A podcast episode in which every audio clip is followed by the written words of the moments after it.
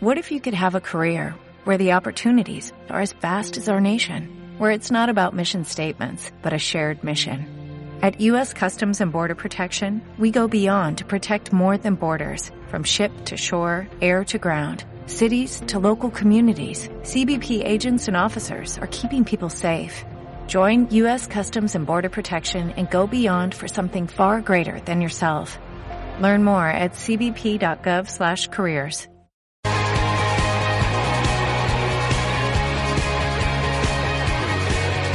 Estás escuchando Minuto 95. Muy buenas noches a todos. Eh, hoy arrancamos de una manera particular, ¿no? Porque es un día distinto en el programa, una semana distinta. Recién se nos despedían los chicos de una cuestión de actitud, a quienes les mandamos un abrazo enorme, por un lado. Y por otro lado, bueno, lo ya sabido, conocido y recontravisto, hablado y discutido de lo que sucedió el, pasado jueves, ¿no? En partido por Copa Libertadores entre Boca y River, ¿sí? Y, acá vamos a hacer un, un punto y vamos a, a, iniciar este programa, ¿sí? Haciendo algún que otro comentario cortito. Vamos a tratar de ser eh, escuetos en cuanto a, al análisis, porque en definitiva no hay mucho que analizar sino que acá lo que tiene que suceder es que tiene que haber decisiones. Decisiones que no hay, ¿sí? Pero digo, en este pequeño análisis, ¿sí? Que quizás queremos hacer, eh, realmente da vergüenza lo que sucedió.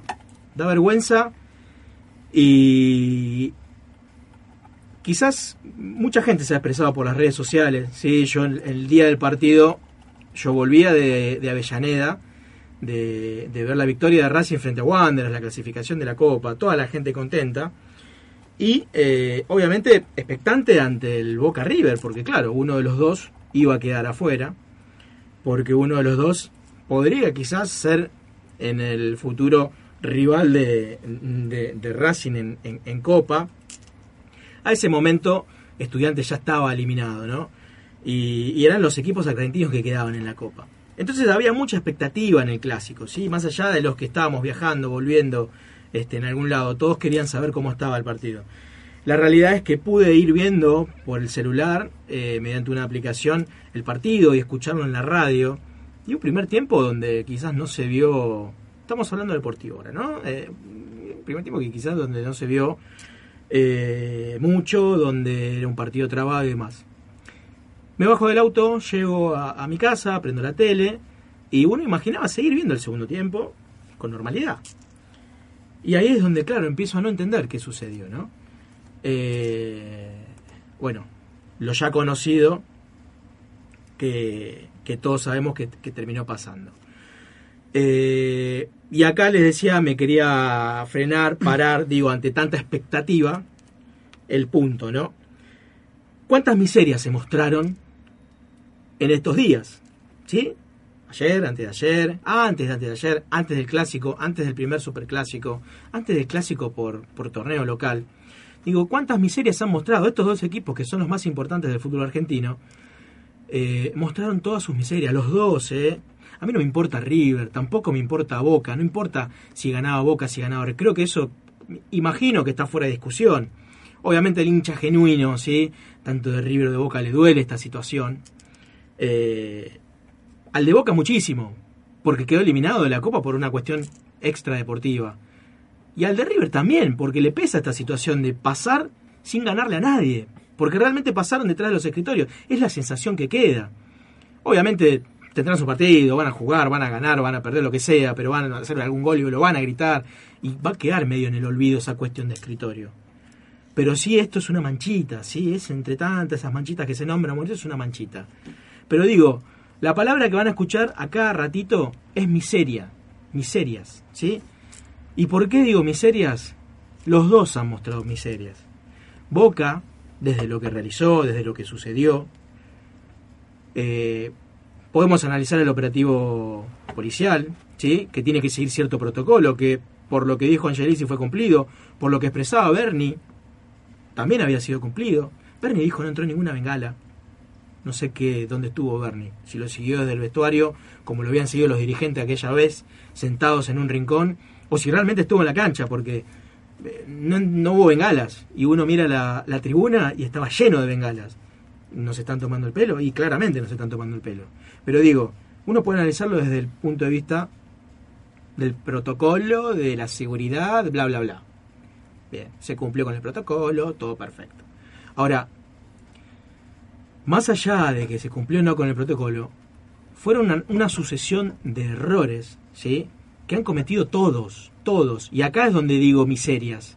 Todos mostraron su miseria. Todos. Desde River, porque en algún momento River sintió que hubo algún escándalo sin saber qué había sucedido y ya estaba pidiendo los puntos. No, muchachos, no es así. Realmente, después, con el transcurso de los minutos, sí uno se iba dando cuenta que había sucedido y que lo que había sucedido era gravísimo. Era muy grave. Ahora, antes de que nos demos cuenta, ya había un jugador que estaba diciendo yo me voy de acá, vámonos. Nos vamos, pedimos los puntos. Bueno, miseria, miseria 1. Miseria 2, Boca. Boca, ¿cómo va a realizar, cómo van a hacer semejante actos estos inadaptados, que fueron 4 o 5 y que ahora se está hablando y hay una hay un video en la televisión donde se los ve ¿sí? quiénes son los autores y demás. Y que supuestamente la información que se maneja este, este de, estas últimas horas es que responden a cierto grupo político dentro de la interna que hay en Boca. ¿sí? Boca tiene elecciones en diciembre. Por culpa de estos cuatro o cinco inadaptados, el mundo nos ve como caníbales, ¿sí? Como siempre nos ven en cada vez que hay un suceso y como quizás nosotros alguna vez miramos algún canal internacional, alguna noticia extranjera, decimos, qué barbaridad, ahí están todos locos, no, no visites ese lugar porque ahí te comen, te comen crudo. Bueno, así nos ven a nosotros también, ¿eh? Así como nosotros, de alguna manera, eh, le tiramos pálidas a otros lugares, así nos ven a nosotros. Estoy tratando de hablar sin tirar, obviamente, improperios al aire, porque realmente los improperios, en estas cuestiones, se cruzan cada dos segundos. Y uno, como está con, o sea, está tratando de transmitir, es una especie de comunicador y demás, tiene que tratar de mantener cierta forma. Por eso, quizás a veces escuchan algunas palabras raras, pero voy a tratar de no tirar ningún improperio al aire, ¿sí? Algunos se me escapará, por eso pido disculpas. Pero digo, estábamos con las miserias, miserias de un lado, miserias del otro. Angelici era el apuntado en un momento. Angelici, Angelici esto, Angelici lo otro, es el culpable. El fin de semana creo que mandé algún que otro tuit a una candidata a, jefa de gobierno por la ciudad de Buenos Aires, que es Gabriela Cerruti. Gabriela Cerruti estuvo tuiteando, esta es la dirigencia del PRO, o, algo por el estilo, porque después lo aclaraba, que estos son los dirigentes del PRO. Gabriela Cerruti se presentó a elecciones, no sacó ni el 2% de votos. Cerruti, ¿qué te metes en el fútbol? Si no podés juntar los votos para poder este, eh, ser candidata, ¿sí? Porque no llegó al piso. No, ni 2%, o sea, ni 1,5%, no llegó al piso. Estas son otras de las miserias que también se vieron. Entonces, todo el mundo tirándole palos a Angelici. No, porque es macrista. Porque Angelici es macrista, entonces vamos a pegarle. Y saltó Bernie también. Que se apenas vio cómo se dio la situación, se empezó a lavar las manos y empezó a deslindar responsabilidades. Otra de las miserias, ¿sí? Y ojo, macrista es kirchnerista, porque mucha gente le empezó a pegar a Bernie porque es K, y el macrismo le pegaba al K, y el K le pegaba al macrista. Entonces, miserias de ambos lados. Muchachos políticos, dirigentes políticos, si se quieren meter en el fútbol, y ahora voy a mencionar una, una, una dirigente más de San Isidro, si se quieren meter en el fútbol, métanselo con decisiones, métanse con decisiones, ¿sí? Porque estos comentarios son agua para su molino, como los vemos siempre, pero las decisiones quedan de lado. Y les decía, una dirigente en San Isidro, eh, tuiteando el fin de semana, quizás tienes, o, pareciera ser que tiene cierta cercanía al PRO, pero más allá de su bandería política, decía, hay que suspender el fútbol. Esto no puede continuar hasta que no se arreglen las cosas esto es una vergüenza, ¿por qué no hablamos de fútbol para todo? ¿Por qué no hablamos de esto? Y obviamente empecé a contestarle a esta dirigente. Eh, digo, salir a decir que hay que suspender el fútbol por esto, porque la connivencia de barras, porque la corrupción, porque el fútbol para todo. Y yo le escribía, le digo, ¿y qué presentaron? ¿Sí? Para cambiar el fútbol. ¿En qué aportaron para poder solucionar estas cuestiones? ¿En qué ayudaron? ¿Qué decisiones tomaron para poder mejorar el fútbol, el deporte? Ninguna.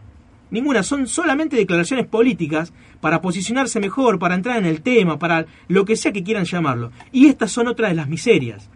Les aclaro, estos cruces de tweet que tuve con quizás algunos dirigentes no fueran peleas ni nada menos. Mi postura, ¿cuál es? Es defender el fútbol, es defender el deporte. Y obviamente obligar a quienes son los, los sí, los personajes, no, digo, no, no vamos a decir figuras, pero sí los responsables, de alguna manera, que es parte del Estado, que en vez de tirar agua para su molino, empiecen a tomar decisiones y empiecen a hacer presentaciones, lo que sea que tengan que hacer, que estén a su alcance, ¿sí? Eh, para poder mejorar esta cuestión deportiva. Y esto no se mejora tomando decisiones solamente de un solo lado. Es un conjunto de decisiones donde todos deben participar.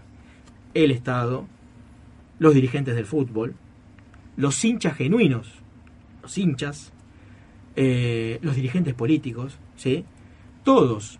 Y los dirigentes políticos que no son eh, o que no ocupan un cargo en el Estado, ¿sí? Aquellos que siempre están luchando por un voto, que quizás no tienen responsabilidad porque no tienen decisiones, porque nunca ganaron nada, pero sí son los que tuitean y hablan del fútbol, del deporte y de la bandera del fair play, esos también tienen que ayudar y aportar. ¿Cómo? Con sus comentarios, con su aporte, con la presentación de proyectos. Yo el otro día, el fin de semana, escuchaba al intendente de San Isidro decir de que en San Isidro se apuesta al deporte.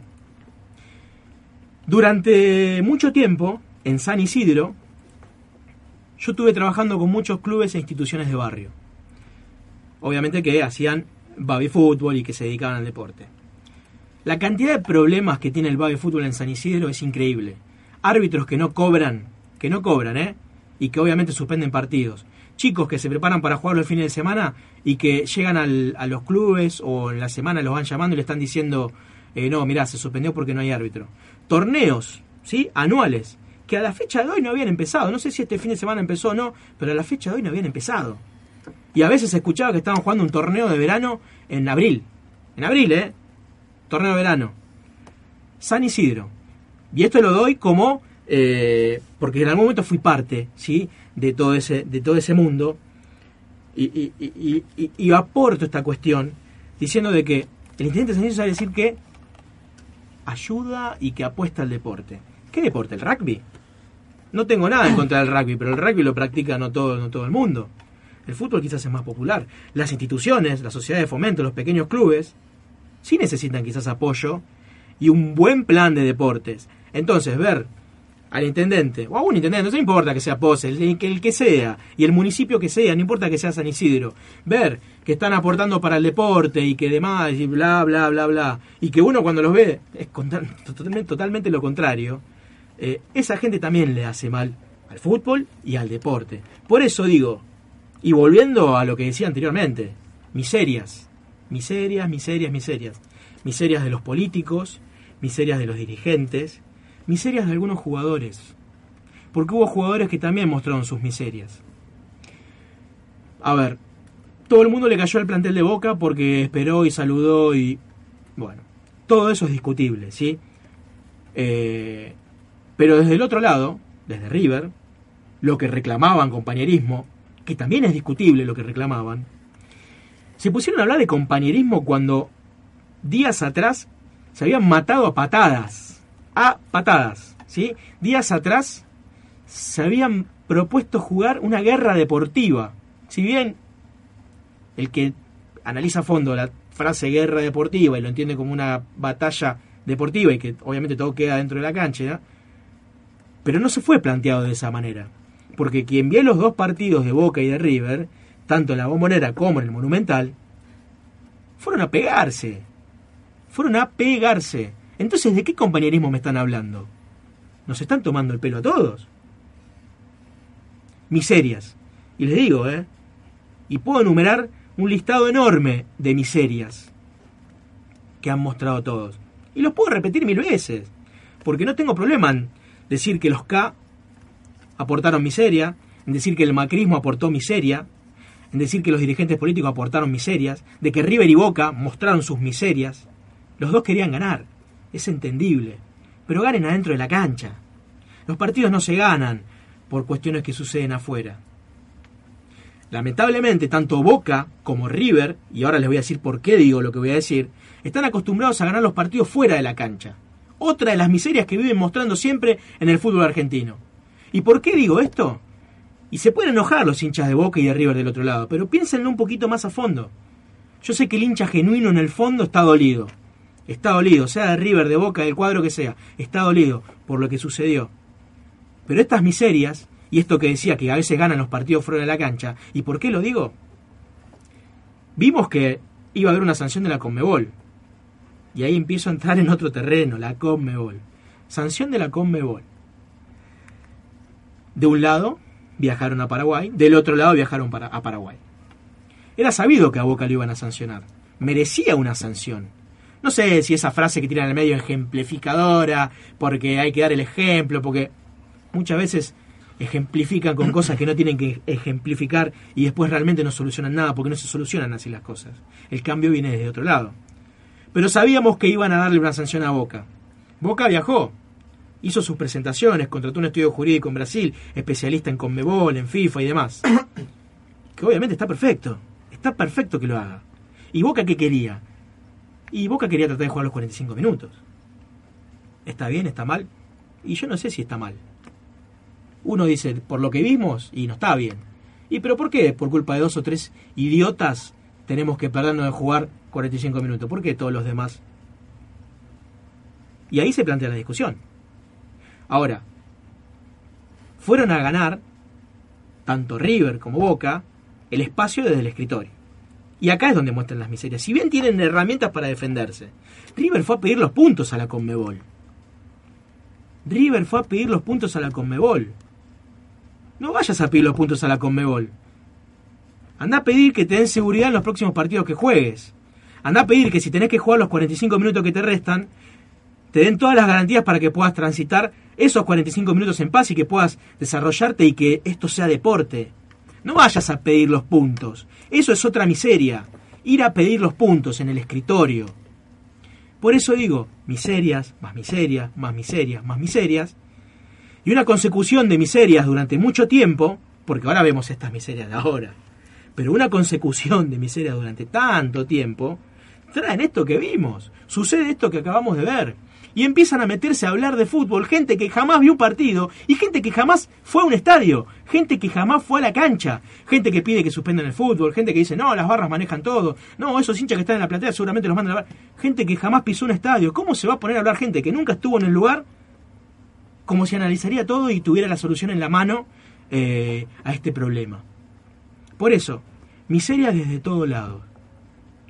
Digo, si en algún momento quieren cambiar el fútbol, van a tener que empezar a dejar de lado todas las miserias.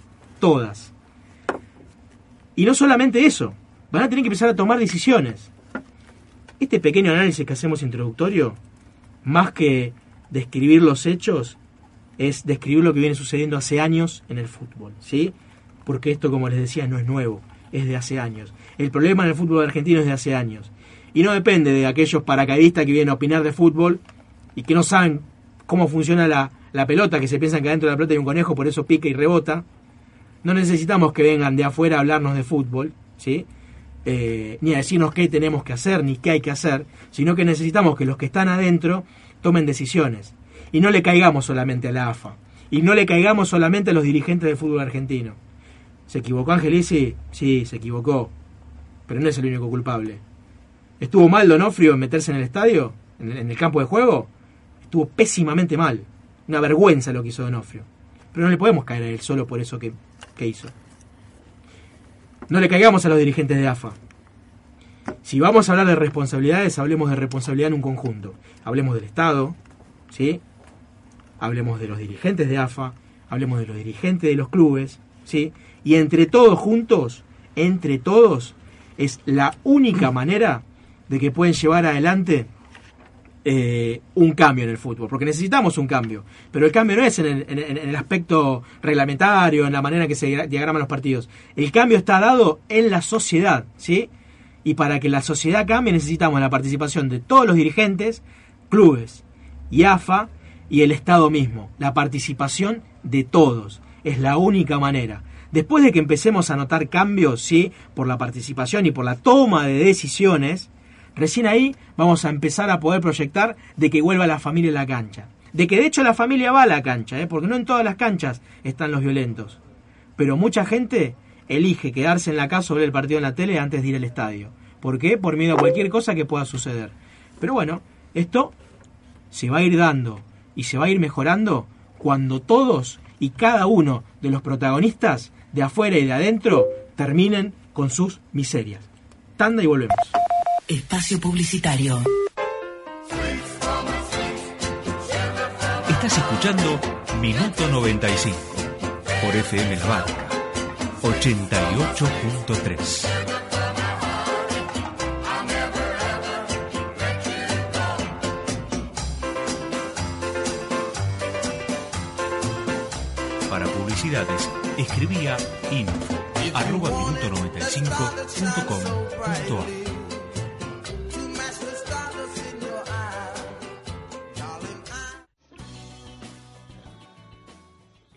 Dale más potencia a tu primavera con The Home Depot.